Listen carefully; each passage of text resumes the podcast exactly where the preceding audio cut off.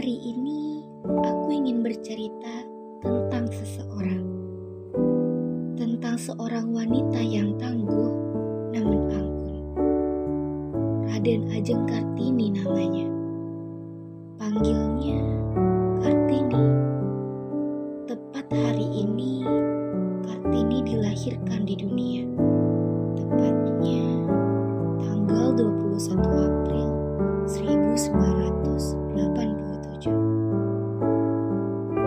adalah wanita bangsawan yang lahir di Jepara. Saat itu, wanita selalu dianggap rendah, dianggap lemah, dianggap tak bisa apa-apa. Wanita selalu ditindas. Sayangnya, mereka hanya diam saat ditindas. Kurangnya pengetahuan dan keberanian merupakan alasan terbesar mereka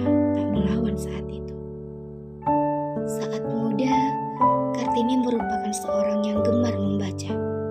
Majalah hingga surat kabar Eropa pun ia baca.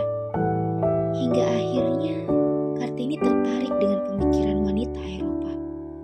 Dan Kartini bertekad untuk merubah pemikiran wanita Indonesia.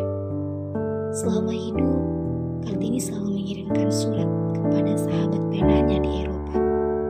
Isi suratnya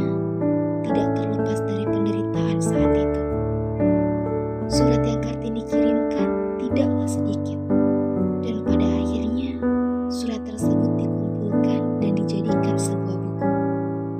Tahun 1911, buku tersebut diberi judul yang artinya dari kegelapan menuju cahaya.